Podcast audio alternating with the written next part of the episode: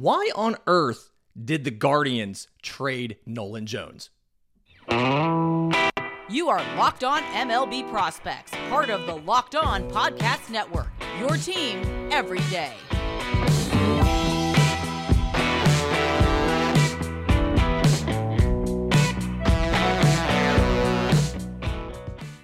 Yes, welcome on in to Locked On MLB Prospects, your home for all things minor league baseball. I'm your host, Lindsay Crosby, freelance baseball writer and podcaster. Thank you for making this your first listen every single day. We're probably part of the Locked On Podcast Network, where it's your team every day. And I want this to be your show. If you have show ideas, questions for Monday's mailbag, anything like that, tons of ways to get them to us. I'm on Twitter at Crosby Baseball, shows on Twitter at Locked On Farm. We have an email, Discord, subtext, tons of ways to turn those in hopped on with Paul Holden of Locked On Rockies for today's show. Uh, the Rockies season is essentially over, but they've had some of the breakouts at the major league level. Ezequiel Tovar, Brenton Doyle's given good defense. Nolan Jones has looked phenomenal in the outfield, as well as some interesting players in the minors and some guys go into the Arizona Fall League. So enjoy. Cold open. There it is. There we go. Little tech magic there. Finally got it all figured out here. Crossover episode between Locked On Rockies and Locked On MLB Prospects today.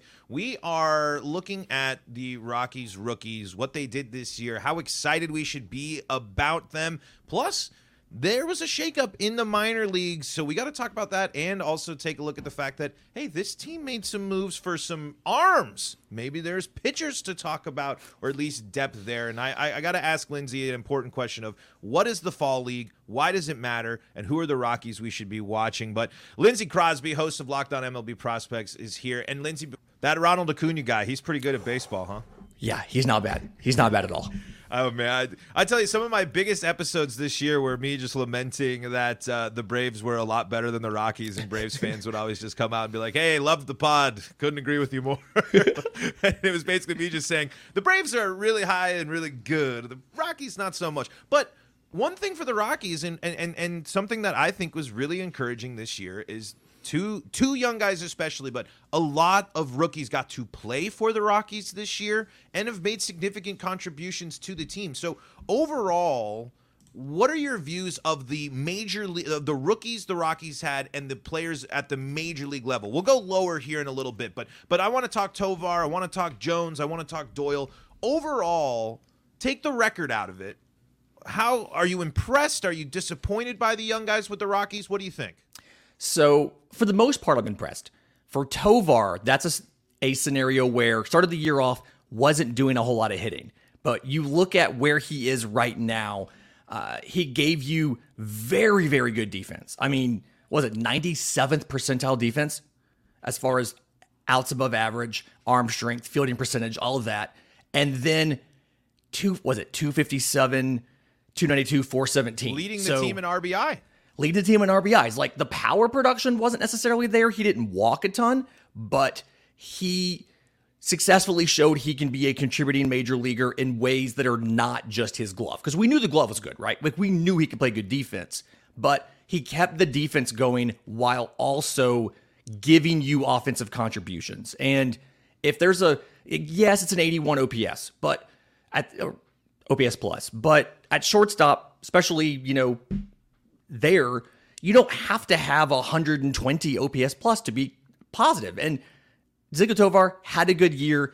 Not as good of a year as Nolan Jones had, though. Oh my gosh. He's got to be one of the sleeper stories of. Uh, I mean, he's lost in his his rookie of the year campaign is lost in the Rockies record, right? I mean, because if he was on a team that was fighting, if say the Rockies are fighting for a postseason thing, I don't think he overtakes Corbin Carroll. I'm not saying that he is the rookie of the year, but I'm saying more people are talking about Nolan Jones. He's definitely getting votes if he's on a team that's probably not Cleveland. Yeah, and uh, Colorado. And it's something where he was a top prospect with Cleveland and it didn't work out. And everybody just kind of forgot that, you know, he used to be a top prospect for a reason, right? Like the tools are there. It just took him a little bit longer to come into them and a change of scenery than it does for a lot of other guys. But I mean, batted almost 300 this year. Like, what more could you have wanted from uh, from an outfielder who was had fallen down the prospect rankings that you got for almost nothing, right? Like 292, 387, 540 slug with 20 home runs and just as almost as many outfield assists. It's yeah. it's the kind of thing that if he was playing somewhere besides Colorado, like if he was playing in LA, you just seen him on Sports Center every third night mm-hmm. because he's he's hitting bombs, he's throwing guys out at the plate. It's it's it's amazing. Yeah, and and he's doing at that rate of less appearances as well. Mind you, Nolan Jones had to come back up with this team. He didn't get as much time with this team at the beginning of the year. He had to he had to come back up and with the Rockies kind of sending up and down. But when the Rockies fully pivoted away from from veterans on expiring contracts and and since handed the keys to Nolan Jones, it, he is is he the one to be the most excited about? Do, do you think the ceiling is is higher for for jones or is this really the should we really even be looking at it this way? Should we just be more excited that both tovar and jones have, have if this is the baseline i'm pretty excited for where it can go from here. Yeah. To me it's something where i think you're more excited about nolan jones because he showed both offensively and defensively that he's a contributor. Uh, ezequiel tovar understanding the age, right? Like there's some caveats there where we know he's one of the youngest players in the majors and he's going to grow into some more of that power. You're going to see that slug come up from 417 just as he gets his man strength to him. Nolan Jones was something where, again, he cost you almost nothing and he worked out better than you could have ever hoped for. I mean, a 292 batting average is really good for like that's that plays on every single team. Never mind uh, like it, it's I think Jones kind of showed you the ceiling is higher. Tovar showed you the floor was not as low as you expected, and there's plenty of projectable ceiling. Jones showed you that the floor is higher and the ceiling is really high as well. And then that's not even getting to Brenton Doyle, who showed you everything but the offense. And that's another one, like you can imagine if he puts it together offensively, as far as hitting breaking balls and hitting off speed pitches, you all of a sudden have this uh, this trio of really young, very, very talented breakout players who you, that's the core of the next competitive Rockies team. And let's let's go there. Let's go to that next level because I think Jones and Tovar are the the stars of this year.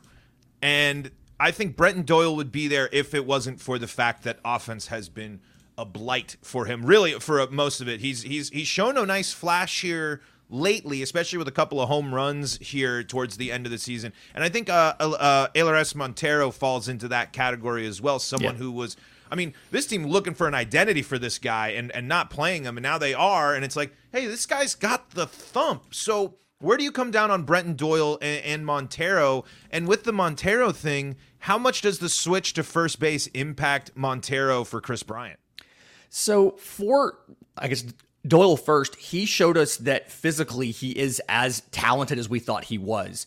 And offensively, it's not something that can't be worked on, right? Like the issue that Brenton Doyle really had, if you break it down and you look into it, was he like he did okay against fastballs. I don't think he was necessarily that great, but he did he held his own against fastballs. But it was something where breaking pitches and off speed pitches, he's swinging and missing 40 something percent of the time on both, right? And it's something where that like that can be improved. The pitch recognition can be improved. Is he going to be is he going to hit 292 like Nolan Jones? Probably never, but is he going to do better than he than his 195? He showed that he has it in him. And when you look at all of the quality of contact metrics as far as when he actually makes contact, it's pretty good, right? The the his barrel percentage is still like 51st percentile despite his batting average being so low and everything. Like he's making good quality contact. He's just not making contact enough. And so like he showed you that there are things to like. There obviously is work to be done, but if you can unlock even 80% of his offensive potential, you have a you know a, a, solid middle to back half of the order hitter that can also oh by the way give you 99th percentile range and arm strength and defense in center field and so like the only arm field mind you yeah, of Coors Field. The only arm stronger than Brenton Doyle's in the outfield is Nolan Jones's arm in the outfield. And so, like, you just have you have two guys that can cover a ton of ground and can throw anybody out at any base at any given time. And it doesn't hurt that one of them's already hitting fantastically and the other one has the potential to get there if you can just iron some stuff out. So, like it it's a great core for Montero. I think that going to first base, it's defensively, obviously, it's a move down the spectrum and it's a move down on value. But I think what it does now is it gives you the ability to uh, take Bryant and move him around and one use some of that versatility but then also you don't necessarily need to lock him into playing either a corner outfield spot because you've got Jones or a corner infield spot because now you have people to play first and third and you can kind of give him his rest days you can DH him some you can work him in the lineup when he's comfortable and when he's not fall back to that DH thing it's going to help him stay in the lineup more uh, it, it's probably you're probably going to lose a little bit of contribution by having Montero at solely at first but it's something where it helps Bryant stay in the lineup for 40, 50 more games a year. It's totally worth it. And does that does that mean Michael Toglia's on the way out? That's the hard part, and that's he's that's the, something he doesn't fit. Like because my big thing, and maybe we'll let's let let's let's put a pin in that, and let's dive into it as we go into the minor league systems, and and we'll dive into that coming up here in our our second uh, uh, segment here. So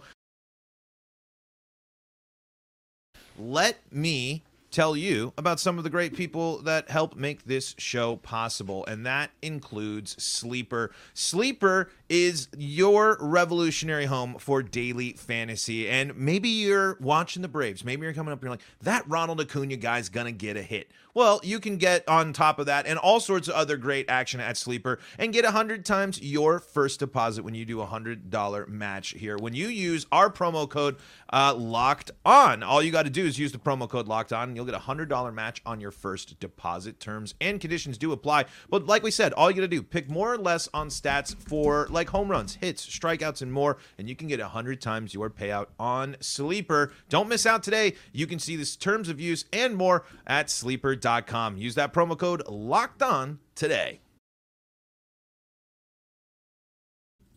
This is the Locked On Podcast Network. We are free and streaming on your favorite streaming services. I'm on the Locked On Rockies YouTube channel. I'm Paul Holden. That's Lindsay Crosby. He's covering every single farm system, all the way down to the international leagues and everything. Lindsay Crosby has you covered here with the Locked On MLB prospects. He's also, I believe, you also cover Auburn baseball and Braves baseball, correct? Yes, I write for Sports Illustrated covering Auburn baseball, so that's college baseball, obviously, and then covering the Atlanta Braves. And it's always fun at the beginning of the year to try to divide that and make sure I'm adequately covering them both. I'm getting help this year, so.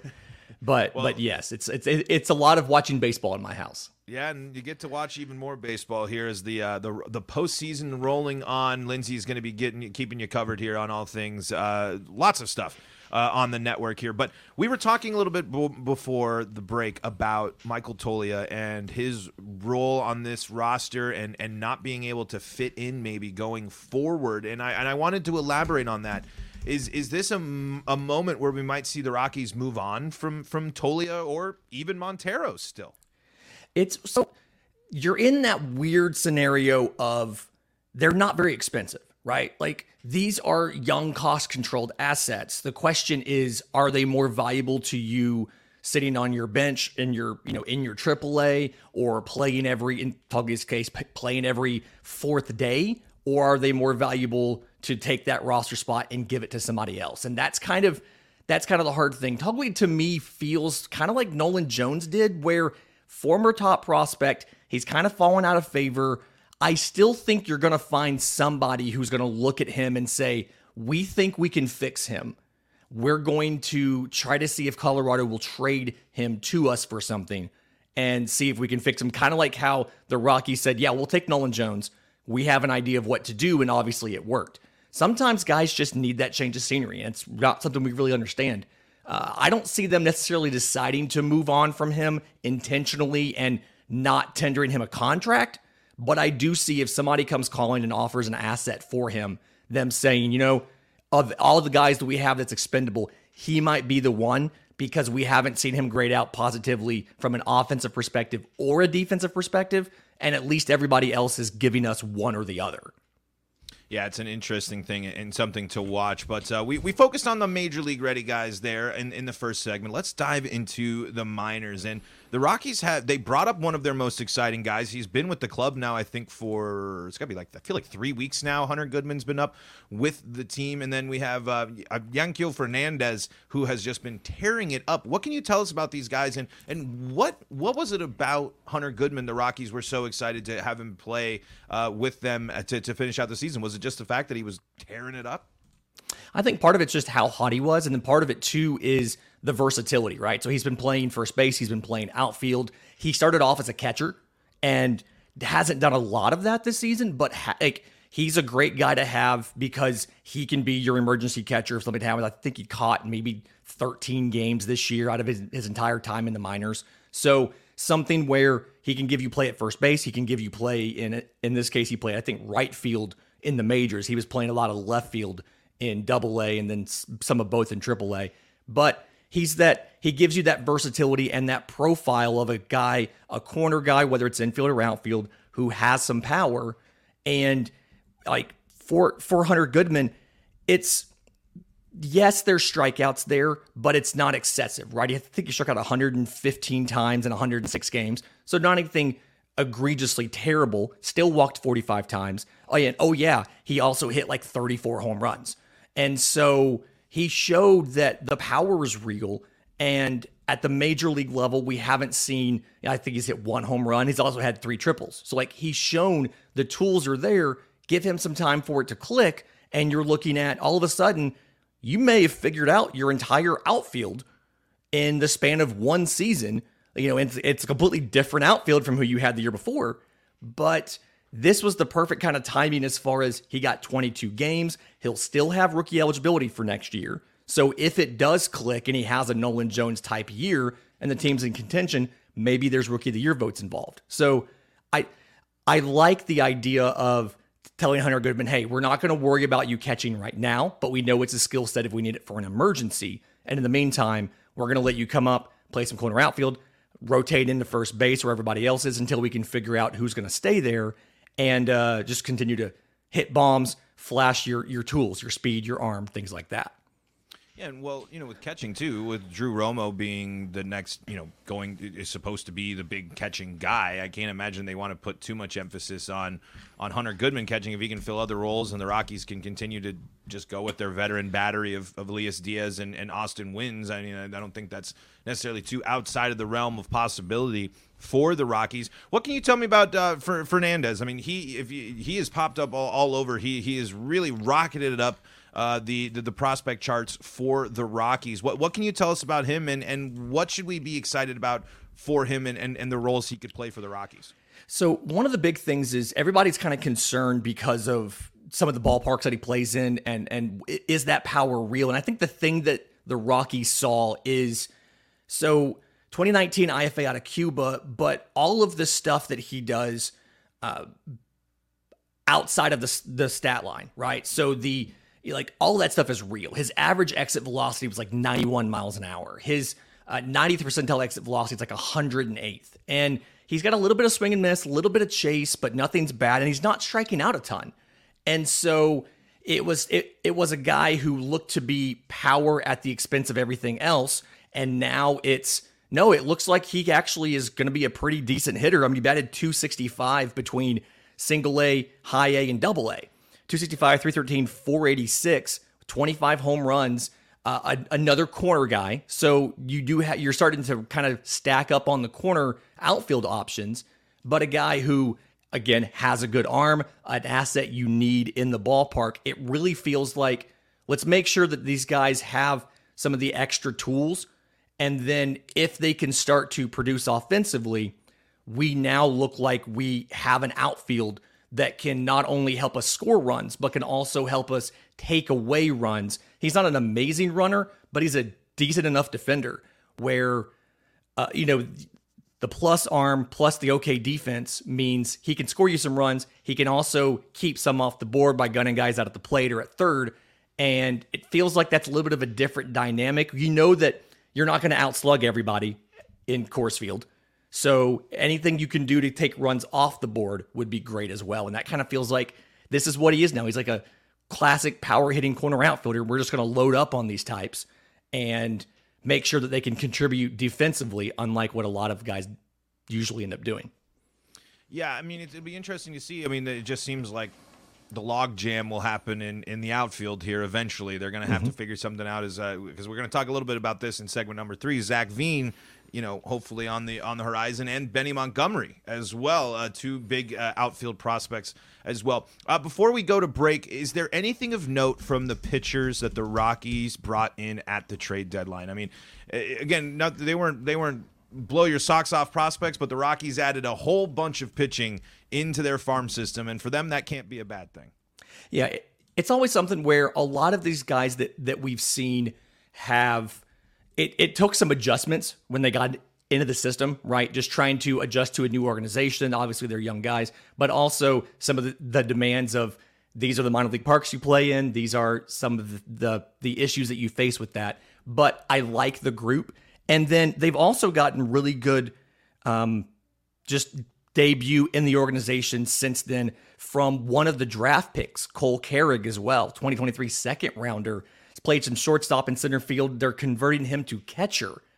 And he came out like OPS over a thousand in his limited time after the draft. So they've brought in a lot of guys recently, whether it's trades, whether it's the draft, who have started producing pretty quickly. And so you have to feel good about going forward in the future with some of these guys, like a Carson Palmquist or a Gabriel Hughes, or in this case, like a Cole Carrig. Yeah, there's I'm, I'm I'm I'm intrigued to see how it goes, and I'm intrigued to see how the Rockies handle the trade deadline next year as well, with with what this team will look like there. But let's look to the fall, and then I have a surprise sneak question. I'm going to sneak on you here in the last segment, but I'm not going to tell you what it is. Uh, but we're going to talk fall league, get a quick crash course in that, in the players going there, and what they need to do in the fall league. But before we do that, got to tell you about our friends here at DoorDash. If you're missing the syrup for your pancakes, if you have missed that key ingredient you need for that date night dinner, well, DoorDash has you covered because they deliver groceries now too. You've trusted DoorDash to deliver your restaurant favorites, and now you can get grocery delivery that actually delivers too. With thousands of local groceries of grocery stores to choose from, you'll find the best in your neighborhood and best and boost your local economy with each and every order. You'll get exactly what you ordered, or DoorDash makes it right. So sit back and enjoy quality groceries just like you picked them yourself. And you can even get more value when you check out the Dash Pass Dash Pass membership, and they can uh, check out all of the offers available to you at DoorDash and get 50% off your first DoorDash order up to $20 value when you use code LOCKEDONMLB at checkout. Limited time offer terms do apply, but that's 50% off to $20, no minimum subtotal and no and zero delivery fees on your first order. When you download the DoorDash app in the App Store and enter code LOCKEDONMLB, don't forget that's code LOCKEDONMLB for 50% off your first order with DoorDash.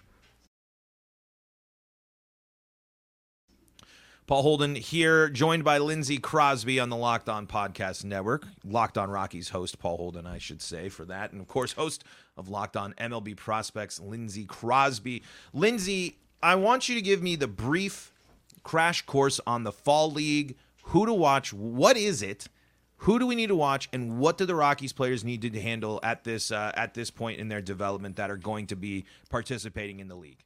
Quick primer on the Arizona Fall League, owned by MLB each team in the Arizona Fall League gets their players from five different MLB organizations. The coaching staffs are made up of minor league coaches from those same organizations.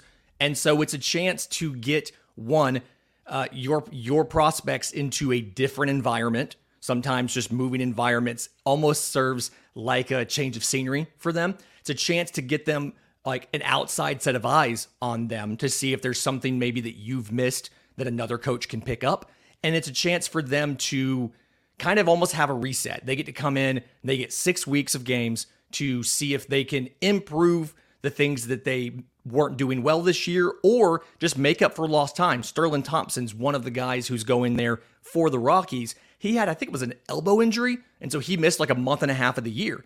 So he was a guy who we needed to see him tap into more power. He did that this year the and then this is something where he needs more at bats with this swing that he tweaked to try to unlock more power. So he'll get a chance to do that in the Arizona Fall League.